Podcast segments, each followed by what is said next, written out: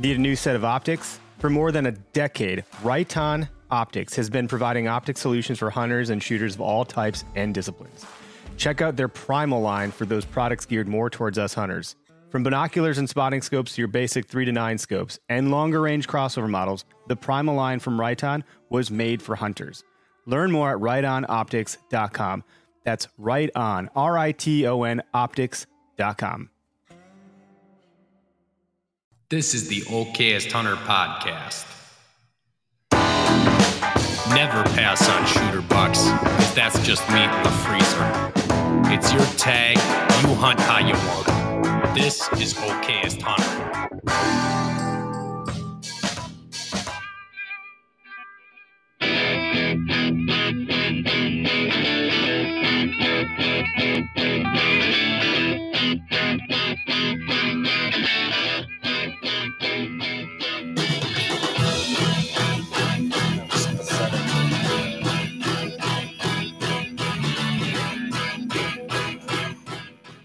Yo, yo, what up? Welcome to the Okayest Hunter podcast, coming at you from Oconomowoc, Wisconsin. The Okayest Hunter podcast studio brought to you by none other than Spartan Forge, SpartanForge.ai for their website, and discount code OHP for 25% off of an annual membership with those guys. They have their, they're sponsoring the Mobile Hunter Expo in Ohio, Ohio uh, this coming weekend. So, you seeing those guys there, make sure you tell them we said howdy can't make it, we'll be at a different event here in Wisconsin. Seven hours is too far to drive for what we got going on. Unfortunately, I'd love to make it to everything. It's just can't be everywhere. One day can't be in two places at the same time. It is what it is. But uh, they are the premier deer movement predictability app, uh, mapping application, journaling, all all of it. It's a one stop shop for your. I mean, you don't need anything else on your phone after you get this thing going. Updates just came out with their stuff. Satellite imagery is off the charts.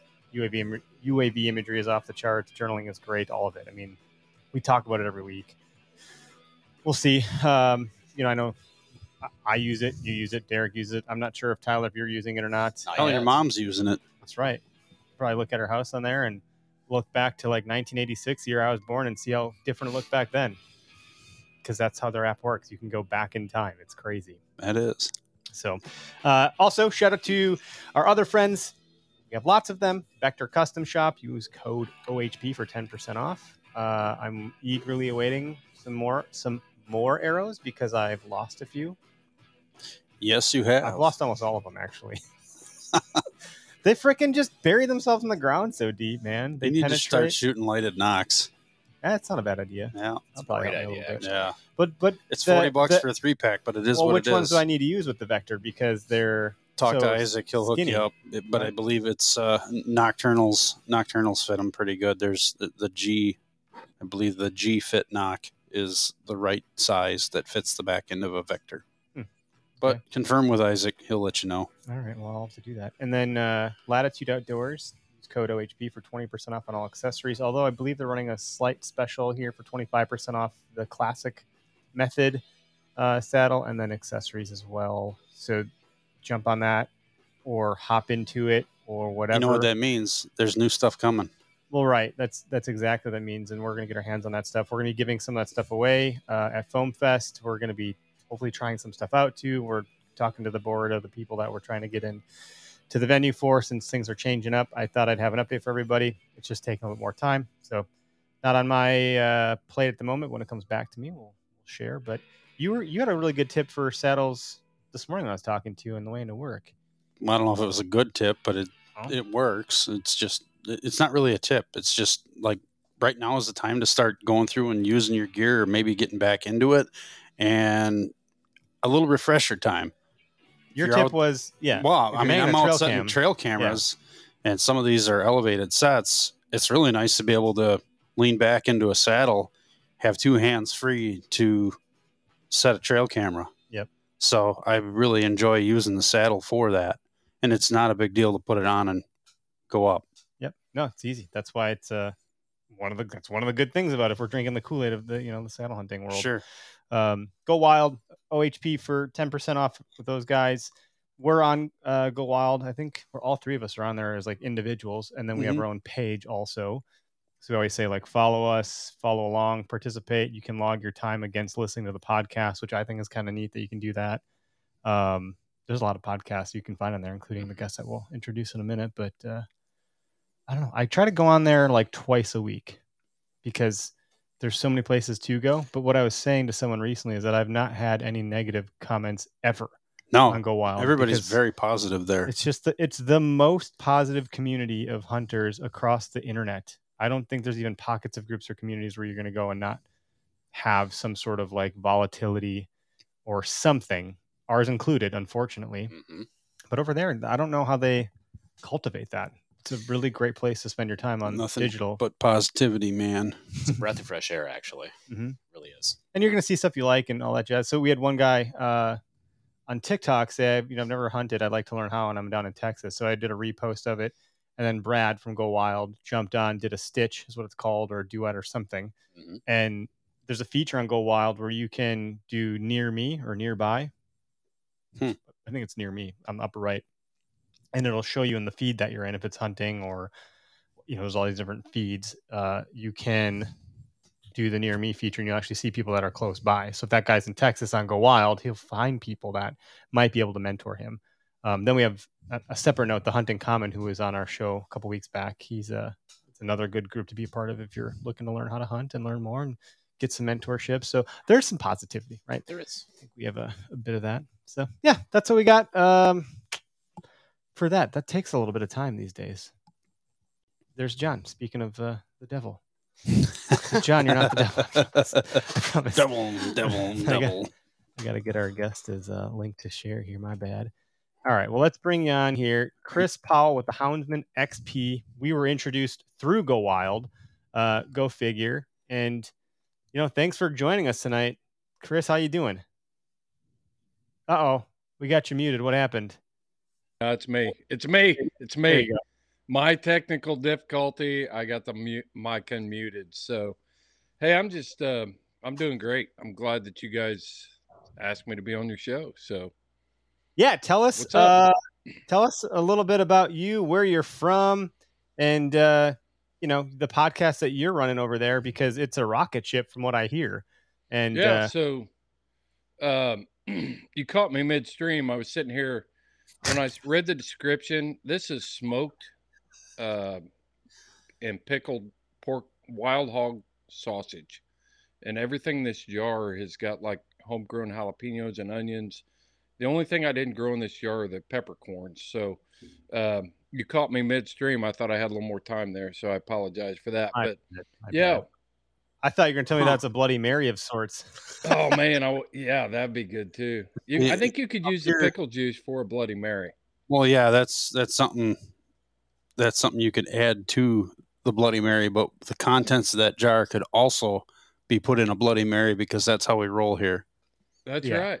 I like it. I like it. Yeah. So, you know, we're we're just a bunch of guys that um, uh, I'm the type of guy that I like the fact that I can look at that jar and say that everything in that jar except those peppercorns is something that I harvested from the land. That's pretty cool. So, That is cool. That's awesome. um, yeah, Houndsman XP podcast. So, Houndsman XP podcast is a podcast that we produce that focuses on the use of hounds in hunting, and we also try to try to stress the fact that, um, man, hound hunting is something that gets kicked in the teeth a lot I was just going to say that. it is it is absolutely uh, one of the most one of the most wildlife friendly types of hunting that you can do. I mean, can you imagine walking to a bear tree, a, a bear in a tree, and being able to walk up and determine the age of the bear, the sex of the bear, whether she is a nursing female or not, and then decide to pull your hounds back and walk away? It's like catch and release fishing we do the same thing with mountain lions and different things like that and that narrative gets lost in the shuffle and um, that's what our job is to take control of that narrative and tell the true story of what hunting with hounds is educate our our audience on how to talk about hunting with hounds and reach out to audiences like yours and say man, you know, don't sell us down the road when when these issues come up. You know, we want to want you to be educated and and be able to speak effectively about hunting. So that's what we do. That is really well summed up. Obviously, you know, Yeah. coming from a podcast host that does a podcast about that. And by the way, how's it feel to be the guest, not the host? I like being the guest. I really do. I, it's it's cool to be the guest. The pressure's off, and uh, you know it, it's it's just really refreshing to be the guest. One of the things that um uh, I got to take a second, and I got to throw a shout out out to my team. Uh, we've got a big team of very great people that that help me do the things that we do at Houndsman XP. Uh, Seth Hall is and I'm proud of this team. They were hand selected, and and I want you to listen to the lineup of this team. Seth Hall is a professional wildlife biologist who is a is a long dog greyhound chasing jackrabbits freak. Um, so he's a he's a wildlife biologist that does a podcast. We've got Shorty Gorham who is working for the USDA as a capture specialist participating in wildlife studies. We got Heath Hyatt that is a professional master trainer in the state of Virginia that trains police dogs and working dogs. And we've got Lauren Varani, who is um, she's on the Wisconsin Conservation Council. And then my I am personally a um, uh, retired conservation officer and wildlife professional of 28 years. So I'm very proud of the team that we've got. And uh, I want to give them a shout out on this podcast, if you don't mind. no, please. Not That's awesome. That's a great shout out. And what a freaking dream team. I know. I mean, we talk Yeah. about conservation over here a lot, but you guys are practicing conservationists like quite literally to profession. That's a Yeah. that's a whole other level. We'll probably have to talk to you guys a bunch more about some of that stuff. Um, And poor Eric has just me and Greg here. No offense, Greg. No, none taken. I mean, I'm not much of a conversationalist. If you haven't listened lately, you you'll know. we have the okayest crew over here rounding out That's the team, and Hey, uh, just hold down this chair and drink a beer. What do you what are you drinking? What is that? That's a tall one. Yeah, that's a high life. he's got the tall. boy. Okay. The, the champagne of beers. You know, we're Two in beers in. Wisconsin. I can't be drinking that Busch Light shit. My We'll The- off, have you Greg. guys ever heard No, of the Have you ever heard of the Wisconsin Bear Hunters Association? Yep, I've heard of them. Yeah. So the convention there, I think there's probably like two semi trucks of Busch Light that go out uh, at that convention alone. But the uh, the president of that organization, he is a Miller High Life guy. You know, everybody else is sitting around drinking uh, Busch Light, and Carl Chotel water? is sitting over there. Oh yeah, he's he's enjoying the high life, baby. Mhm. That's awesome. Get on board. You won't regret it. you you talked about uh, Chris the the narrative around hound hunting, and even already what you shared is something I've never heard or realized or knew, and the way that you put it very eloquently about like it's kind of like catch and release is really interesting. Um, can you talk about like I don't know if you told us where you're from, um, but in addition to that, like your experience around hounds and the nature of hounds and their capabilities and kind of Sure. um, you know what you guys talk about on the show with that stuff. Yeah, yeah, I'd love to. Uh, so, I am in Southeast Indiana. I'm, I, I grew up in Indiana. I started hunting all sorts of things when I was a kid. I've I've deer hunted.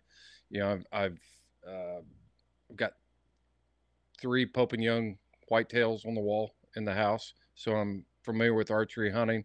I've trapped, but the thing that that has always tripped my trigger is including that outside factor you know dog training including that that hound into the mix of of being able to to catch game effectively and efficiently and in an in an ethical manner uh, obviously with my past profession as a conservation officer then ethics and morality of hunting is very important to me and um, I I as I have grown up in hound hunting, uh, I'm going on 40 years of that. Maybe I am. I I hit 40 years this year of of hound hunting. you know, I became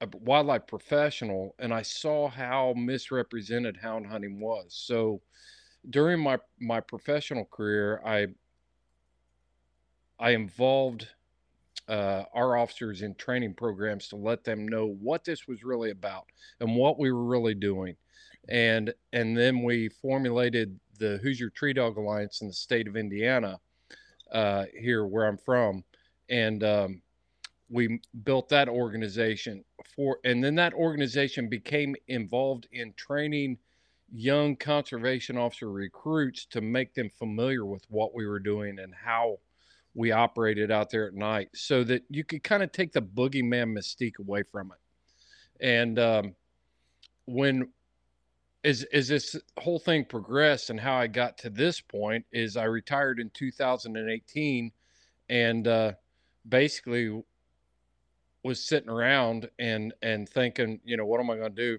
I'm not done working. Uh, you know, I still want to be involved in the in the outdoor industry and hunting. And um, I was listening to other podcasts, and I would listen to uh, people try to talk about hunting with hounds, and and talk try to talk about, uh, you know, eh, different adventures that they went on, but they were I just I felt like they were missing the mark and they weren't telling the whole story. So in 2019, uh, we launched the Houndsman XP podcast, and uh, that was laser focused on what we do and telling the story in a way that was accurate.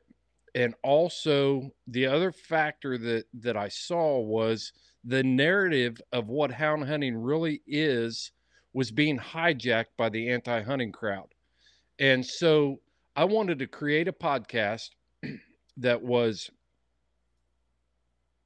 was designed to tell our story in an accurate way and also be able to talk to people eh, train our people in in how to talk about hunting with hounds you know help them develop their own narrative so that they be, can become involved in state organizations go to a natural resources commission meeting and testify on behalf of of their freedoms and their rights to hunt with hounds and um, through that process, you know that that's where we're at. So um, that's that that was the whole mission. You got, you got, all the time in the world to, uh, you know, not necessarily, but as a retiree, like you can, you have the floor, so to speak, to to give this the attention it needs.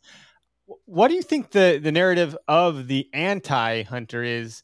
Uh, and then how would you contrast that to some of that? Like we're hunters and we didn't even know that narrative existed. So clearly, you have your work cut out for you because I didn't ever understand it. Now, I also knew enough to know that like hunters are ethical, responsible human beings by and large, law abiding citizens. And I, there's obviously a purpose for hounds. I just didn't fully grasp what that was. Um, so what are you like? What are other people saying about it that you are kind of helping steer in the right direction? I just had I just had a conversation uh, with an individual a couple days ago, and he was talking about um, the use of hounds being unfair, about the use of GPS tracking collars giving the hunter an unfair advantage. Um,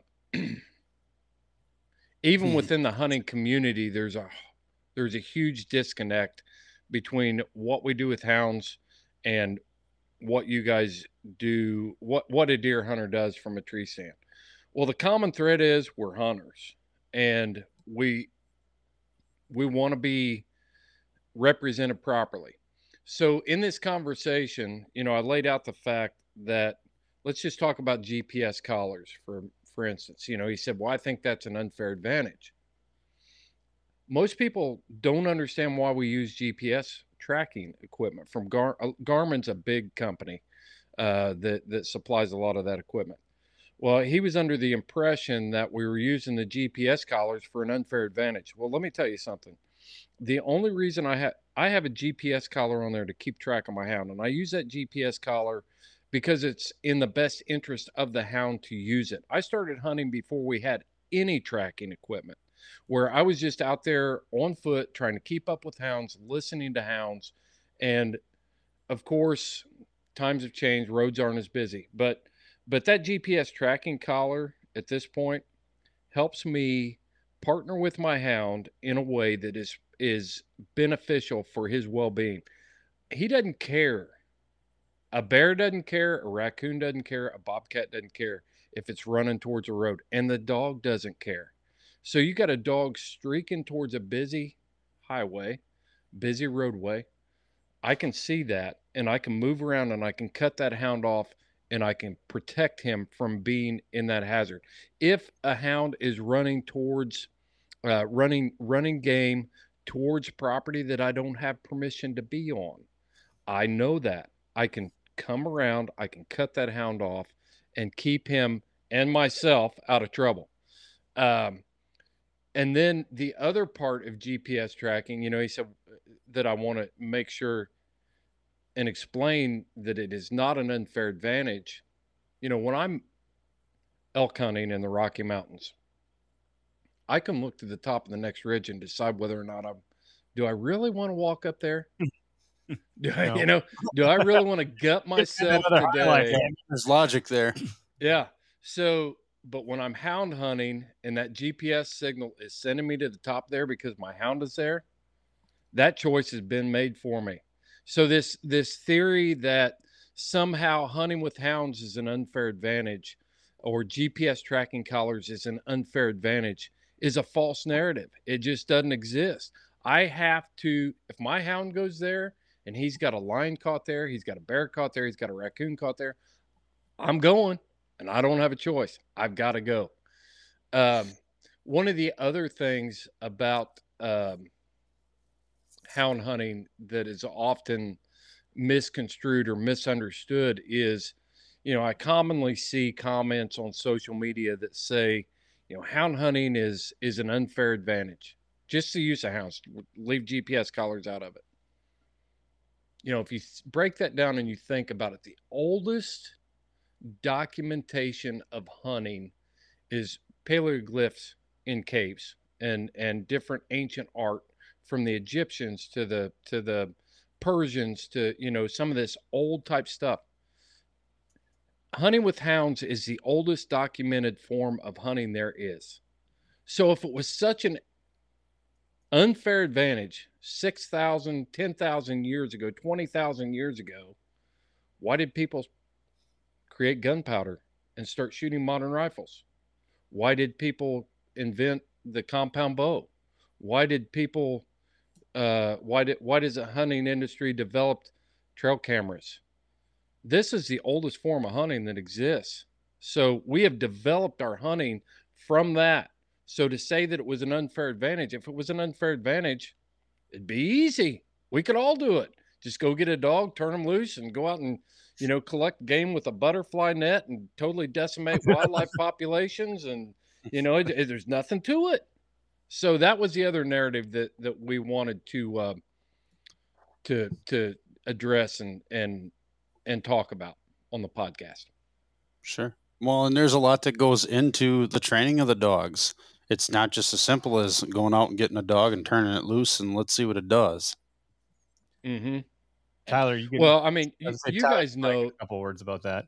And it, actually, I want to ahead. Yeah, I wanted to go back to you know you're talking about keeping your hound safe with the GPS, right, and knowing where they are. Um, you know, I think about my personal dog. I have you know five years of training into them, like tons of money, tons of tests. I can't imagine how much money you have into your hounds. Um, you know, and keeping them safe. They're a member of the family too, right? I mean, I, I don't- like you're talking about the narratives, and I you know I'm listening to you speak, and I'm like I get it, I understand. I think it's just a lack of education. Um, so I think what you're doing is is good. It's needed because I don't know very much about hounds. You're educating me right now, and it makes perfect sense. Everything you're saying. Mm-hmm. That's good. I yeah, I'm I'm on the we talked offline and we were talking about just I have two boxers and I had a hound for a short while, but you know, never used for any, you know, practical purposes, all family stuff. But any pre suppositions I had about hounds, um, you know, they can't be off lead, they're gonna run away, they're really stubborn, they're they're dopey. Look, that dog I had a bloodhound, he was super smart. Uh, he was I, I got him trained to be off lead. His nose sorry about that. His nose was incredible. Um, that was one thing that wasn't a supposition that like that definitely um, was something that was really impressive on that dog, just Mhm. in general. And growing up, my my dad had always had basset hounds, and uh, you know that was always interesting. I remember playing with the basset hound at one point in time, down in the basement and roughhousing with this basset hound, and all of a sudden the dog gets up, takes off, runs upstairs. I'm like, what the hell? Did someone call the dog? Go up there, someone's making a PB and J, and the dog's just waiting for his scoop of peanut butter, you know, and and or her actually. Uh, but yeah, nonetheless, it's interesting to consider the the hound dog in and of itself and what makes them so impressive. Um, you talked about like scent picture before we like hopped down, or maybe I'm saying it incorrectly, but happy to learn and hear more about that stuff too. Yeah, and I think uh, question that I have, and I think it'll lead right into that, is that can you talk about the training that goes in into your hounds before you actually take them out and put them on put them on a scent, whether it's whether it's a mountain lion, whether it's a bear, whether it's a hog, whatever whatever it actually is. Yeah, I I think um, you can't talk about training without genetics, and you can't talk about genetics without breed. Uh, so the thing that that um, often becomes overlooked is the long term investment that a lot of houndsmen have in the hounds that they are hunting, and um, you know people will see pictures on social media, and this is one of the things that Brad Lut- Luttrell always talks about with Go Wild is we see the successes of hunting, but we often fail to tell the story leading up to that success. So when we talk about the use of hounds and um, where that actually started, a lot of our houndsmen are several generations into animal husbandry here with responsible breeding practices, breeding for performance, you know, meticulous breeding practices that have led up to that success. So it's not like um, a lot of people want to portray it where we just go find this hound and we take it out and we turn it loose and we're successful. That started the success that we may see from a person or a houndsman on social media or in any media may be 30 years in the making where they have started breeding hounds four, five, six generations ago. We had a we had a guy on the podcast on Friday that that's been breeding these hounds for six generations. So you can't talk about the training without talking about a lot of the the full picture of what is actually going on with these guys that are hunting. Now, obviously, if a kid, you know, a guy's 20 years old, his his grandpa may have bred the hounds or whatever, but he's the beneficiary of somebody else's hard work.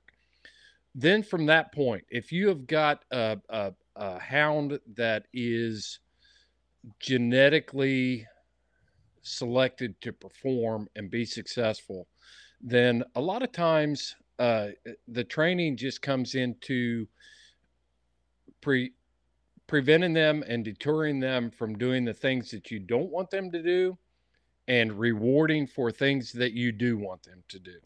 So a lot of the the old saying in the hound community is 90% of training happens in the breeding pen. If you've got a good prodigy and a good a good pup that has been uh, selected for genetic superiority to do their job, then then it makes training a lot easier. Um, and and I'll tell you this, like um, there's a whole world of terrier people out there too that that we talk with, um, and um,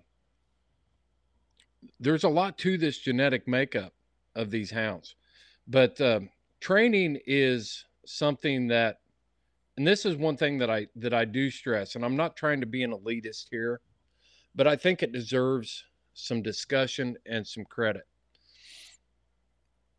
I've deer hunted for years. I've shot I've, I've shot flintlock rifles. I've shot centerfire rifles. I shoot traditional archery.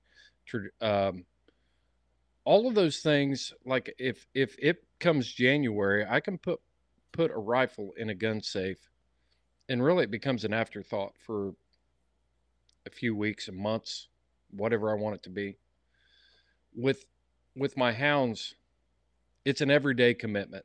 I've got to be involved every day. I've got to be exercising those hounds. I have to be feeding those hounds. I have to be caring for those hounds. I have to vet those hounds. So when you get into that part of it, you've got your hands on this living creature and it it kind of comes to rest on you that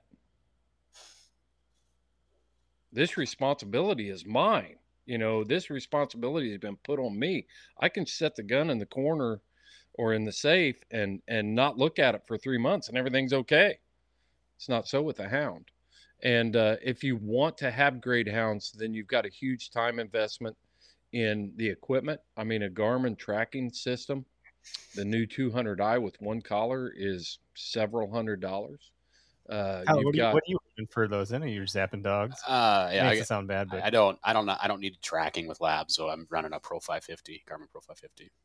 Yeah, yeah. We run we run a, like a Garmin 200i or Garmin 100 Alpha is the the next la- okayest model. Uh, See what you it's not. it- yeah, I point to my uh, gun case in the background that I haven't looked at for a long time. I'm Yeah. familiar with with that model too.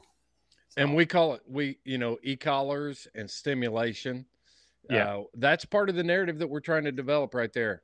You know, um, we don't shock dogs. We we use e-collars to stimulate the dog and and get compliance for positive behavior that we're looking for. Yeah, that's part of the narrative. So um, again, it's been misrepresented often by us, the houndsman, because we don't know how to talk about it. And, Not just you, but pet owners in general. I mean, there are people Yeah. that buy just because you know they can't, they don't know how to train a dog, so they figure, well, if I wanted to listen, I'll just whack it, yeah. and that's what they'll do. Oh, Yeah. uh, let me let me give you an example. I've got a I've got a Jagd Terrier here, and uh, uh, some people call them Jags, but the, it's pronounced Jagd Terrier, and he's eight months old.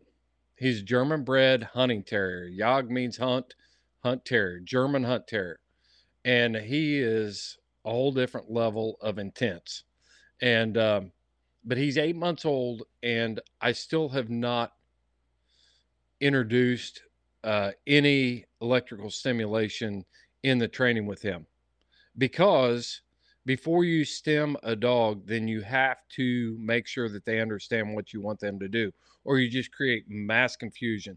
The the the dog does not understand for one thing they don't understand the elect the electrical part of it and then all of a sudden you're just overloading their system so you have to make sure that that the things that you want that hound to, or that dog to do it understands it and that comes from obedience training and repetition and daily work bingo. hmm In in the gun dog world, you know, we we were, or at least I do. I refer to it as pressure, right? Turn off pressure. Yep. That's the that's the big thing. The dog has to first learn. You teach, and then you use the collar to help mold that behavior via pressure with the e collar. Yeah, that's ex- that's exactly right, Tyler. You know, you talk about pressure, and to give people a working understanding of what that is, it's like when you're talking about recall.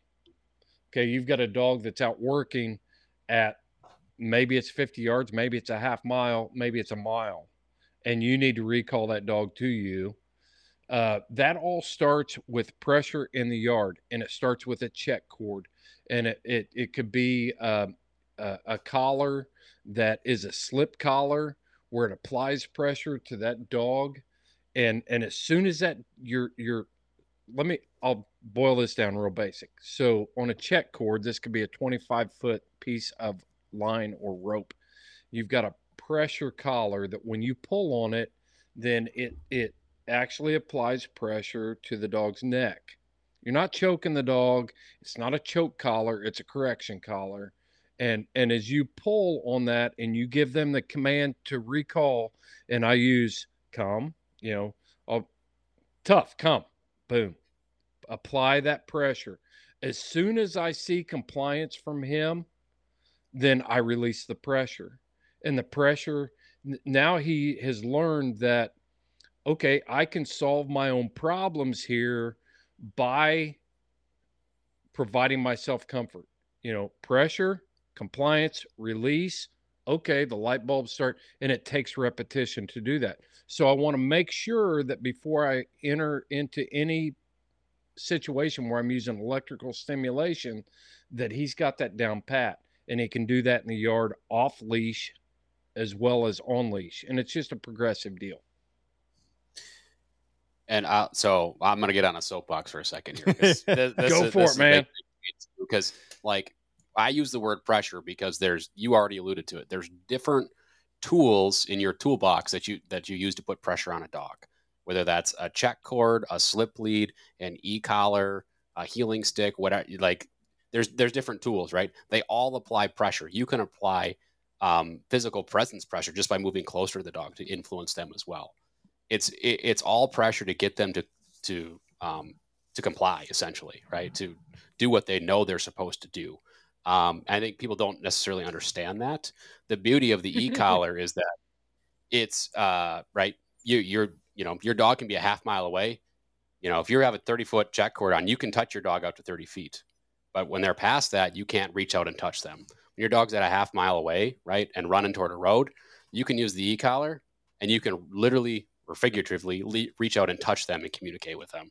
It's it's it's an amazing tool to keep dogs safe, um, to to help with compliance, general obedience. It's just yeah. I'll stop now. And and Yeah. rant. I I'm I'm with you, Tyler, and I like the way you put that with pressure. Uh, it's just a different sort of pressure. Dogs are always going to find the most. They're self-preservationist. You know, the, I'm never going to. My They're dog good- doesn't. My dog doesn't come to me because he loves me. Con- I hate to burst everybody's bubble, but dogs aren't wired like that you know he may like you but but he is coming to you because he trusts you and he you know, he knows that you'll provide certain things for him but there's three things a dog needs he needs air he needs food he needs water and if you're going to train a dog effectively and i'm not talking about these fur babies that might come to you and not maul the mailman on the 10th or 12th you know recall. I'm talking about the dog that will stop in his tracks come back to you and you will have a highly efficient and effective dog. Then those are the three keys. And and when we're applying pressure then one of those things that we're applying right there at that time is we're we're introducing discomfort in his life and he is teaching himself that when he complies to what i want he can get away from the discomfort and you can actually see dogs that try to cheat and i'm sure that you've seen this tyler Yeah, They're you know they're constantly testing you. They're testing absolutely what they can Like get away. toddlers, They're, man. They're, they're like, looking for yeah. the shortcut no matter what. How many times have you thrown that long retrieve in the water, and instead of instead of the dog turning around and bringing it back to you, it's close to the other shore, so they go back to the other shore, and then they run the bank back to you. hmm That's yeah. It's one of the it's one of the things that you know people don't necessarily understand how to teach, and it's like a constant thing though too with Yeah. dogs. Yeah, You got to keep visit revisiting it. lazy Yep. shit. Get over here and come back. You I've been lucky I didn't have a dog like that. Funny.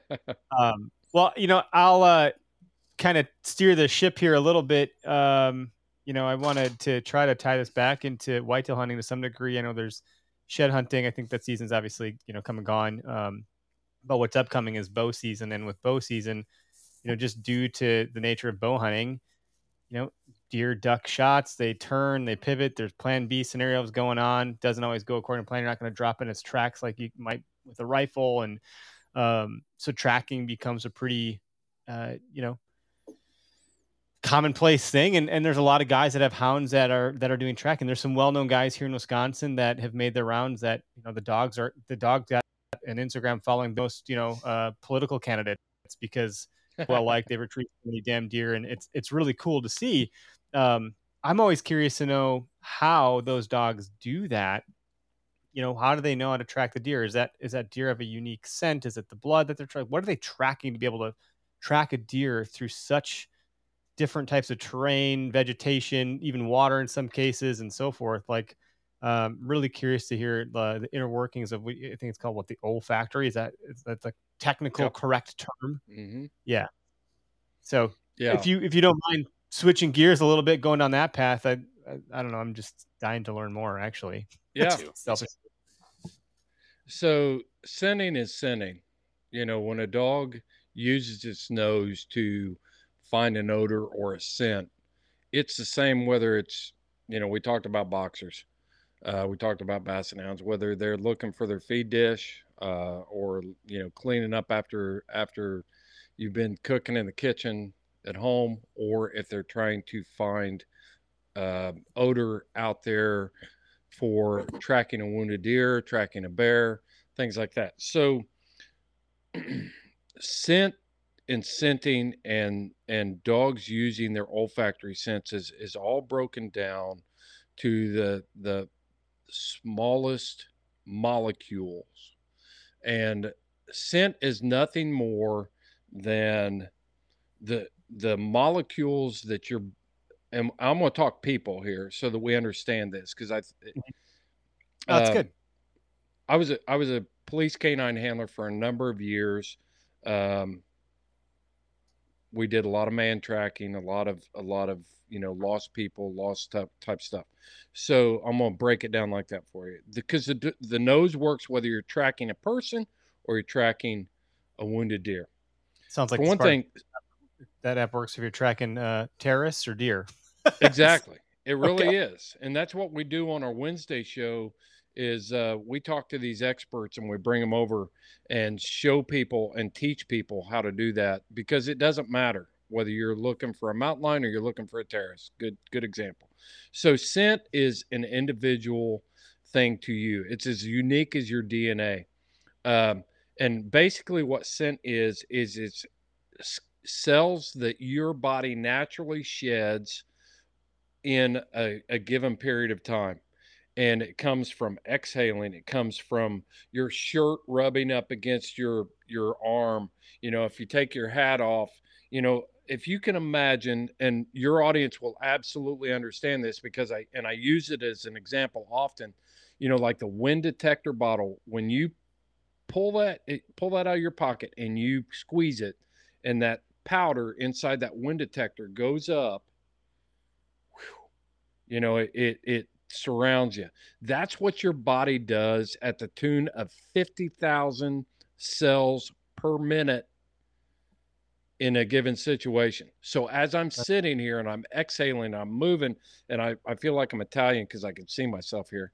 Uh, but I, I talk better when I'm when I'm moving. But my clothing rubs up against me. If I rub up against vegetation, all this stuff, then then that is causing skin cells to come off of me and and if I'm walking through my environment, it leaves a scent trail.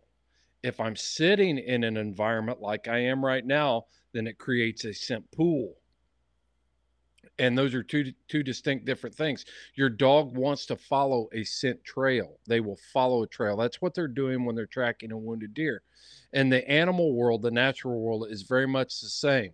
You know, two there's a reason why wildlife enforcement officers you have moved to DNA profile testing to gather forensics evidence hmm. because mm-hmm. even wildlife has a different DNA.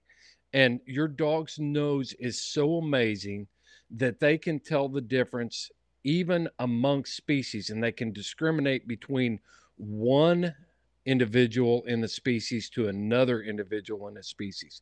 You know, one of the things that we look for in hounds when we're like bear hunting is the dog that when you strike this bear and you move it through the country, then you're going to stay on that bear. I don't I don't need a dog, you know, if I find a bear track and it's a it's a monster, you know, I'm looking for this bear. I want that dog to stay on that track. I don't need him getting sidetracked on a 90 pound bear half a mile into the race. I want him to stay on this bear. It's the same way with the dog that you're using for blood tracking.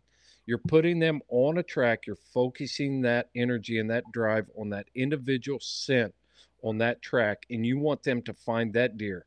You don't want to find the slickhead or the button buck that cross that track 200 yards into it. So this, what happens there is when you, uh, your dog sees its nose, or sees the world through its nose. They can even see in stereo, which we cannot. Um, talk talk about that for a second here. Like, see in stereo. Like, what what do you mean? Because it it sounds like what you're saying. Like, I'm thinking surround sound or like you know mono is one speaker, stereo is two or more, whatever. I don't know. I'm not an audiologist or what have yeah. you. I'm gonna actually have some more information on this, but I'm curious to just talk about that for two seconds before you continue on. Okay, I mean, without without getting crazy about it, uh, Told you we get into the weeds. It's okay. a dog's brain is completely different than ours, and um, you know, if you want to go into the the makeup of the olfactory the olfactory sense of a dog, uh, to give you an idea, and this is probably the easiest way to break it down, and I've used it several times. When you walk into grandma's house, and you walk you walk in the back door and all of it and you're there for dinner and you smell food cooking you know, Cookies, you, you think Right? Yeah, it's, Yeah, it's you just- cookies. you know smell is one of those senses even in people that that can trigger certain parts of our memory and recall i mm-hmm. guarantee you if you think about it you can recall when you were five years old walking into your grandmother's house and smelling her baking bread and it's something that when you smell ba- bread baking now it takes you back to grandma's house when you were five years old when you're when you're a- old enough to recall that There's a I'm you know, really good at doing asides, interrupting people. Uh, it's like a that's all talent. right go ahead man There's a song by a guy locally in Wisconsin named Keith Pulvermaker, and I I call it the Bacon song. I forget what it's actually called. I'll have to share, it, but it, this, the lyrics are there's something about the smell of bacon and the scent of Palmolive in the kitchen, and he's talking about going to his grandma's house. There's a, literally a song about exactly what you're talking about. He's talking about it. It's very interesting. Anyway, yeah. So if you think about that, a very small portion of our brain, we're sight oriented. You know, we are we are seers of the world. We see things in um, uh, color.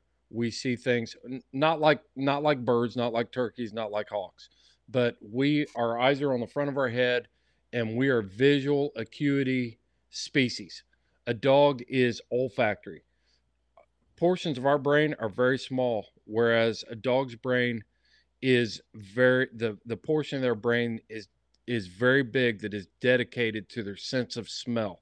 It is everything to a dog. It teaches them from birth where the nipple is so that they can begin nursing. As soon as they come out of the womb, they're moving towards food and they can smell that that lactating female and where to find that food. Um, and then from there on up so you got food you've got survival you've got reproduction. You all that stuff is all generated by smell. It's much more suppressed in humans. We do it it just isn't registering to us like it does a dog so when i talk about a dog smelling in stereo as a dog moves across the landscape and it is smelling so many things that if we if we could visualize it, all of a sudden we had the ability to determine or, use our noses the same way a dog was, they would probably lock us up and put us in insane asylums because I can smell the pheromones from that person. I, I, I hate to even go there. You, you you, know- you- you can, now. you can, but uh, Brett, Careful there's now. studies about this of like joggers running past people on a on a hike. There, there's like psychological studies of pheromones. So like it's definitely there, but it's not there on the level that you're talking about. In contrast to It's dogs, subconscious. yeah, to keep people from going off the rails here on, on goofy shit topics. Yeah. Usually I But jump for- in on this one, but uh, I'll, I'll keep it on. I'll keep it on the PG level. yeah. So so when dogs move through the environment as they're moving across the landscape, you know they're smelling everything. And getting back to that uh, uh, example, you know, you walk into your grandma's house and you smell stew cooking. When your dog walks into the house, they smell beef. They smell potatoes. They smell green beans. They smell they smell uh, water. They smell salt, pepper they can smell all of those things and they break those things down and compartmentalize them inside their brain and then they figure out through their nose what they're actually There's a looking meme in my head of, of the Homer Simpson where he goes, "Oh, ah, Aju, not quite, not quite, for. Uh, not quite blood." He's like drilling. That's my dog for every one of those compartmentalizations, which is why they freaking beg so much. Probably. That's great. yeah. Yeah. Yeah. They compartmentalize things in their brain. And then when you look at the dog's olfactory sense, a dog can actually taste scent. They can Yeah. taste it. Well, Um, you understand too when they're smelling they're doing it with their mouth open, so it hits their palate even more, and their their tongue is pretty big, so Mhm. that that's all part of their sensory. a dog has a very dis, uh, developed organ in the roof of its mouth called the Jacobson's organ, and there's actually vents that come down from the uh, the olfactory, the the nasal cavity. I'm trying to use terms here. Uh, the nasal cavity. Inside that nasal cavity, I mean, man, I can freaking geek out about this crap. You I'm really telling you. geeked out so much that I'm like, wait, what's it? What's the term you just said again? What did you call that? The Jake, the J, what? The J- Jacobson's organ. Jacobson's organ on the roof of their mouth. All right, if we're gonna geek out, if you guys are gonna give me the green light to geek out, I'll geek out. Yeah, we're good. All right. So let's just start at the front of a dog's face. I want to tell you guys how in depth and how well developed a dog's ability to smell is. And I want to start at the front of their face. When you look at your dog's face, you're looking at a nose that, and I'm not going to get into the technical terms, but their nostrils are shaped different than ours. You know, mm-hmm. ours are, ours are rounds and have a closure. A dog's nostrils come down to the bottom of its nose and then have slits that go back. Okay. That's not where we start. We've got to start at the lips. You know, that big crease between right in the center of their face. Yep. That crease right there is part of the olfactory system that they that they have been bred and used. And and so as a dog moves across the landscape, they are bringing in scent, this microscopic stuff that has been left on the landscape by other critters out there and it captures right there in that crease in their okay so a dog's nose the corners of your dog's nose if you look at your they will have moisture in the corner of their nose right there. Because as a dog um, uh, takes in scent then that moisture helps rehydrate the cell that was left behind. Okay as it goes into the no- nasal cavity then there are things there are ridges in there called turbinates t-u-r-b-i-n-a-t-e-s and what happens is the dog takes in the scent it circulates across the turbinates and what those turbinates are are ridges of flesh okay? And, and inside those ridges of flesh there are scent receptors cells that are dedicated to understanding and determining what that scent is now the cool thing is this will blow your mind. A dog can inhale process scent and exhale all at the same time. They can do both things at the same time. So there as a dog sniffs you know that short sniff us we're taking air into our lungs or we're trying to process it like that. A dog is capable of bringing that scent into their nose processing it and continue normal breathing Jesus, I'm like completely blown away. I'm doing some screen sharing here. it's awesome i'm glad you are illuminate this a little bit uh, to kind of follow along with what you're saying. And like, I didn't know how to spell turbinates.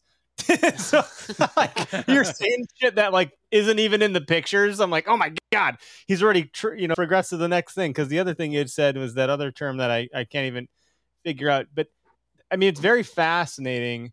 Um, and and this doesn't even get into like whitetail world in terms of like what a deer can smell. Because I if I remember correctly, uh, is a whitetail smelling better than a deer, or is a, is a bloodhound is like the ex- exemplar of olfactory smelling better than a deer? I don't remember the contrast there, but um, it's I'll tell you the world, difference. I'll t- I'll tell you the difference between uh, deer and dogs. Okay. Um, and and we saw we saw this, like when I was running a tracking dog, we would have people show up. Remember when ScentLok was the big deal?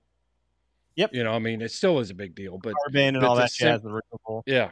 Yeah. You know, you buy this suit and and you activate it and it eliminates your odor. And I've seen it and they did all this documentation where deer were moving through and weren't detecting. Well, when a deer moves across the landscape, they're thinking about three things. They're thinking about predators, they're thinking about sex, and they're thinking about food. Boom. Three things. So a deer isn't as when I put my dog out there to track you or the species that I'm looking for, they've got one thing in mind, and that is finding their prey. So when I was a canine handler, people would be skeptical and they'd be like, I'll bring my ScentLok suit and I'll trick that dog. And it's like, okay, bring that ScentLok suit and we'll see what happens. Didn't happen. The dog would find them sitting in their tree stand, you know, up there creating this huge scent pool. It was just, it was nonstop. I mean, it, it never failed because the dog is laser focused because of the training that we put into the dogs. They're laser focused on that one thing. They're not worried about food. They're not worried about sex. They're worried about boom, finding what I want. Interesting. That's a good way to put it too. Uh, It makes me think more about like you know the drug dogs and how they're able to find drugs and all that jazz too. You talk about like laser focus and with the the technology that they have in their nose, so to speak. You know, God's given gift to those animals. It's like very mm-hmm. impressive. So if a Yep. deer is track, if a, deer- if a dog is tracking a deer, you know, it's following that that scent, that fingerprint or that DNA that you talked about. It's why it's able to hone in on that deer with that laser focus and and dude, it's always just so impressive, you know. You just You you, know- see them at work, you just can't help but be in awe that they're able to do these things. That, you know, People love watching dogs work. It's amazing. Absolutely. I mean, that's the whole reason I got into duck hunting way back when because I had a dog and he had just happened to have some talent. He showed it, and well, let's see what he can do. And it was great. It was just fun watching the dog. It's cool. I know we do Yeah. like the you know whatever we'll do dumb dumb shit around the house where you know if the dogs are bored and it's crappy outside they don't want to be out there because it's you know winter and it's you know negative freaking 30 degrees in Wisconsin or it's too hot because they're boxers or it's raining and they're being little babies but being outside you know we'll do scent game we'll hide treats on them. And it doesn't take long for them to figure out where the hell they're at they know what's going on. Now that being said too they also have memorized our hiding spots so we got to mix it up every now and again. Dogs are smarter than we give them credit for. You know? So For sure. That's wild. So same thing with like when you're when you're doing shed hunting, how does that work? Because they might not have a scent of a shed to to go figure out like what does that look like? And if you don't Uh, have, it's okay. I don't I don't mean to ask you questions. Maybe it's out of your wheelhouse, but I'm just curious about it. No, that's about scent- fine because it ties also. into it ties into uh area searches that we used to do with our with our police dogs you know you you would go out and do evidence collection in an open area and you would expect that dog to find you know firearms e- evidence uh articles that were dropped that sort of stuff. So really it's just a basic find and reward type thing. You know you you you show the dog that that the shed is what you're after and then once they find it you reward the behavior. You reinforce good behavior and um, uh, you just make it a game. Dogs dogs um learn because of the the reward on the other side of it. So you know you can basically teach a dog to find you know whatever whatever you want is as long as you you reward them for that. When we had dogs that were trained to find uh, in the wildlife industry of course we weren't doing drug detection we were doing uh, i could teach a dog to train to differentiate between stripers and walleye They got a different stink to them. They do. They've got a different DNA makeup, but there's there's common threads in there in the DNA. Obviously, you know, you take a striper and you take a, a walleye, you know, DNA is going to show that this is a walleye and this is a striper. Now, when you get down in the weeds and you're really trying to figure it out, the DNA is completely different and the genetics are different. But um, dogs' noses are so amazing that that that you can actually differentiate in the in the species of fish of mammals you know i did not want my dog to show me where a raccoon was hidden in a car i wanted to show him, show me where waterfowl was hidden in a boat you know um, they may show me just because they're trashy little suckers and, and it's like oh there's a raccoon in here and and but but at the same time you know that wasn't my target but they can be trained to that extent. Okay, that's it. I didn't I didn't consider like uh you watch like North Woods Law, right, or whatever, where they're you know Yeah. warden. Yeah.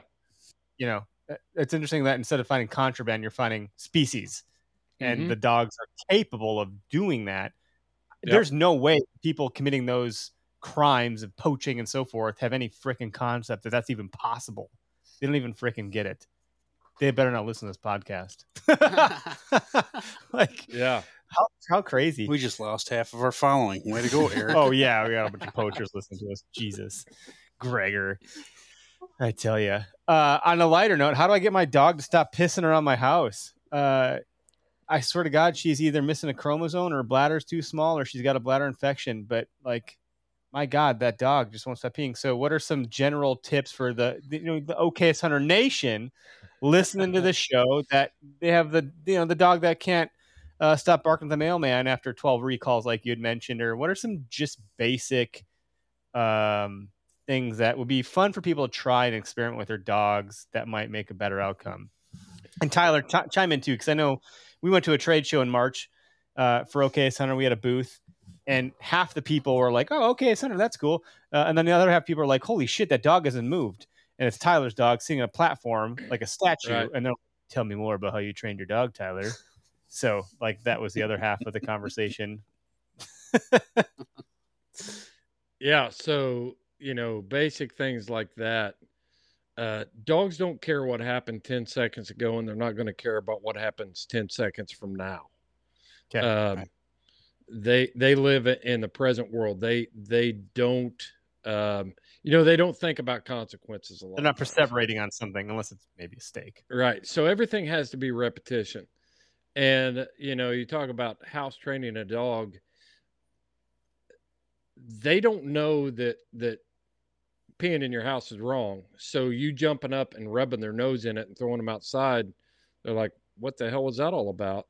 You know, I had to pee and I went, I, I peed. So what you have to do is there's a couple things. Dogs like consistency and and they like routine. So you've got to be a little bit on your game. If you're going to be a dog owner and and you don't want them pissing in your house, then be engaged because when that dog gets up off its bed and it starts looking around the house and just kind of wandering around the house, you ought to be unplugging from Netflix and saying, "Hey, I need to take the dog out." Mm-hmm. if you want to be successful and you don't want to dog pee on your carpet, then that's what you got to do. And uh, there's no there's no magic bullet to it. You just got to be on your game. You got to be be on point, and then take them out to the same areas of the, your yard, and and you're creating that area for them. And you're like, this is where you go to the bathroom. This is where you go potty. And I even tell my dogs, uh, like when I'm traveling, I do a lot of traveling with hounds across the United States. And when I stop for fuel and I'm I'm on the road warrior mode, when I get them out and I walk them around, they need to go to the bathroom because I'm not stopping again for a while and and I don't want to clean up messes. So I actually train them be quick. You know, and and they'll all empty out and they'll they'll figure it out. That's great. Yeah. Yeah, I use Go Potty. I tell dogs Go Potty all the time. Mhm. Whether it's Yeah, my I do dog or- too. It just sounds it just sounds kind of Go potty is a a- terrible one for me because our dog's name is Dottie. If you say Potty and potty Dottie, and the way my kids say Daddy, and two all- of your kids will probably go potty too, then, right?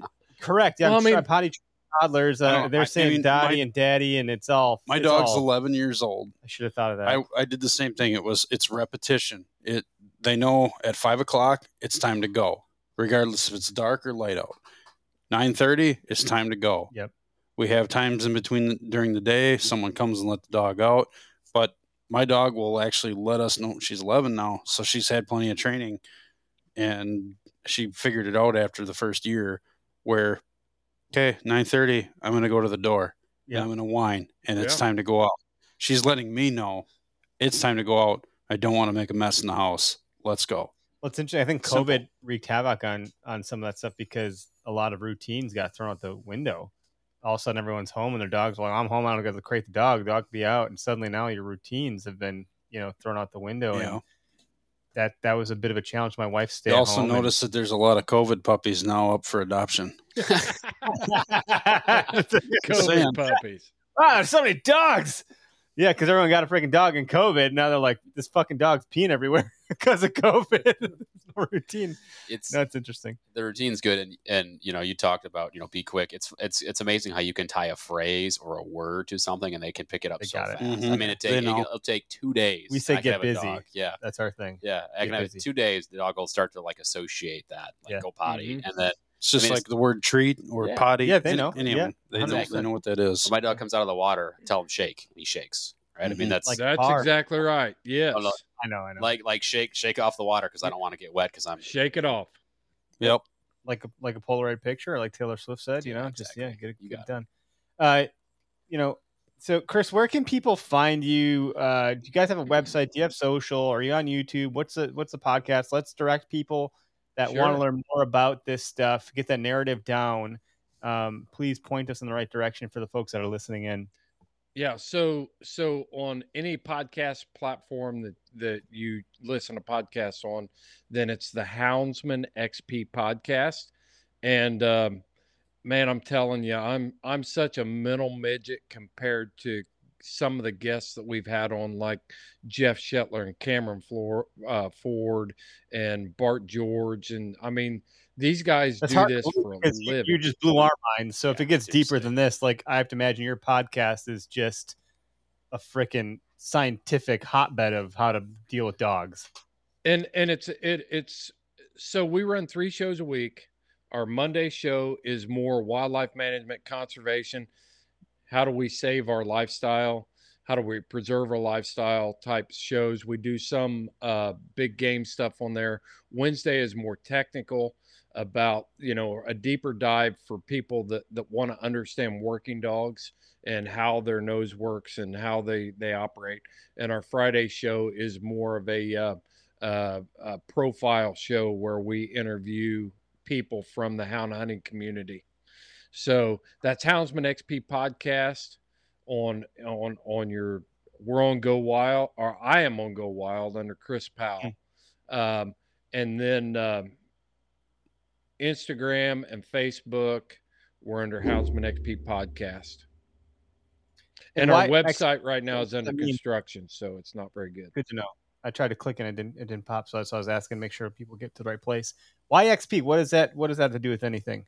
Extreme performance. Oh, oh, okay. I wonder if that was like. Yep. Is that, does everyone know that? And I don't know that. Yep, Houndsman XP. We're we we are trying to create extreme performance houndsmen in the areas of training, in the areas of conduct in the field, in the areas of wildlife management, in in animal husbandry. You know, to be a houndsman, you have to be able. It's just because I own a hound, I'm not a houndsman. You know, it's it it, in- That was it, me. it involves a lot of different aspects and it's a journey you know that's our show that we you run on wednesdays it's called the journey because it is a lifelong journey you know if you're a person that feels like you've arrived and you've got it all figured out you're not going to like our show because That's we- us. That's us in a nutshell too, man. The the Yeah. hunting is a journey. Everyone's at a different stage, so Yep. that's not too dissimilar. It's no wonder we, we've connected. And you know, shout out to the to the the crew or the team at Go Wild for connecting us. Those guys are just what a great Awesome. group of guys. And, Yeah, and, oh, and folks- man. I don't want to say guys because I know Erica's over there too, and um, you know, they've just built such a strong community that we're we're so happy to be a part of it. To be quite Me honest, too. look their logo is on the screen right now because they're just they're just good folks. Yeah. Um, you know, happy that uh, they were able to connect us. Did you go to their to, to their Senate Slam? Were you able to make that? i or no? did yeah Ah, yeah, you bastard! I didn't get to go. Man, How was it? Oh, Senate Slam? it was it was awesome and uh their featured guest was uh, late um cole chaney and uh wolfpen branch. Holy cow. I mean i've been to i've been to some big name concerts and different stuff and maybe it's been a while but i thoroughly enjoyed that lineup of musicians they had. And uh i think they did an outstanding job for their first year and I think it's going to continue to grow because they've got a lot of energy behind it and they've got good people people working on it. So Yeah, they do. Yeah, they they were able to pull off something pretty great from what I heard, and I you know hope that I could have made it. I had uh, family in town from Key West, Florida, and uh, you know I couldn't miss hanging out with those those family members. I don't get to see uh, all but once a year. It's a bit of a tradition here. should have taken So them to Senate Slam. Had them flying to Yeah, Louisville. and say, hey, we're going to Senate Slam. yeah, you just drove up this many hours. Let's get back in the car. They've been like, the fuck out of here. you know, the, uh, in my defense, Eric, it's only an hour and ten minutes from my house, so Yeah. I Yeah, didn't yeah, have an yeah, I- excuse. I, didn't have an excuse for not going. no, No. that's great. It sounds like a lot of good folks are there, and and, and you know maybe if we aren't retired or we are if we're able to ever step into this full time, we'll be able to make all sorts of stuff like that happen. But you know we're putting our first event, which is nothing on the caliber. It's not even the same league as what they had done. But we're calling it Foam Fest, and that's on August 27th. So if you're in Wisconsin on August 27th, uh, you know it's a bit of a hike, but uh, Bear training gonna- season is in up there right now, so I'm I'm definitely making Yeah. plans to to go a couple. Hey, if you want to send that information over to us, then then I'll be happy to to share it on our our socials. Oh yeah, stuff. that'd be great. That'd be great. Uh, we're gonna be, you know, flinging arrows and drinking beer afterwards. Shoot first, drink later. I, I've I've reversed that order on accident before. So if you drink first, you're not shooting next. Sorry. I don't know. I've seen you shooting better while you've had a few. couple but beers. Yeah, I, I was a little bit. yeah. I stopped second guessing myself and I go with my gut intuition. And it turns out I'm usually pretty pretty spot on when I just don't think about it too much. Well, that's another misconception, Eric, about houndsmen is that you know we're a bunch of drunks and we sit around at the fire and pass a brandy bottle around. And um, uh, I got a story that relates to that. Yeah, you got an okay was- well. We can wrap up with all that. I've got an okayest story, man. I was an okayest houndsman one night when I was probably not old enough to be consuming alcoholic beverages. Should I run across Johnny Law or my mom and dad? And um, so we were drinking peach schnapps, and we were out coon hunting, and um, it was good. You know, that peach schnapps was it went down smooth. It was it was like, man, I've never had this before. I didn't realize this tasted like this, and uh, it's almost like drinking, you know, like a, a carbonated fruit beverage or something. You know, it's just like it was really good. Well, before I know it, I can't freaking walk through the woods. Um, I ended up leaving a hound. I, I fell asleep. I can't walk. Oh my gosh, I fell I pa- I fell asleep in the woods on a hillside, leaning up against a beech tree with my feet pointed downhill. So it was a comfortable spot. But when I woke up, I just walked out of the woods. I had lost I had lost dog leashes. I left my hound in the woods that night. I got back to my truck and um and ended no, I wasn't even old enough to drive. My buddies took me home. They wouldn't they just left me against a beech tree and I made it back to the truck and they took me home. And They the next day, wake up and didn't it didn't go well. whatever. They probably were like, screw him. I'm going coon. We're here to coon hunt. You might But have anyway, phallic symbols yeah. driven, drawn on your face with Sharpie marker. A couple shaved eyebrows, something I'm glad it wasn't traced.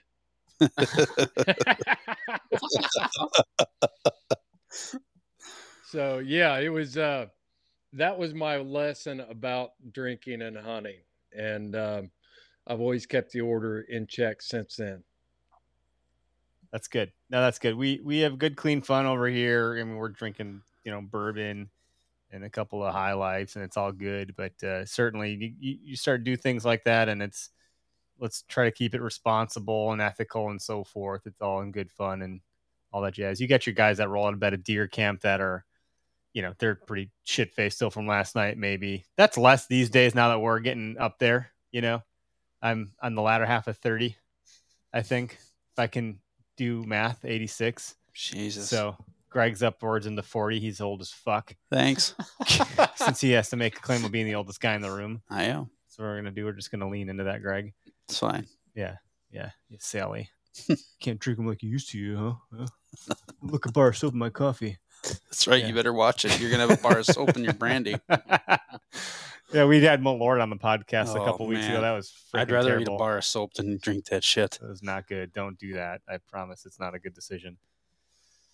Anywho, well, we'll end the live broadcast. Everyone's got the information on where to find you. We'll tag in everything we produce the same night that uh, you know we we record. So this will be on podcast land this evening, so folks can get in the morning drive tomorrow and all that jazz. So everyone that tuned in, thanks for joining us. Thanks for participating in the comments, and uh, we'll get you next week. And be sure to log in on Go Wild if you're on there.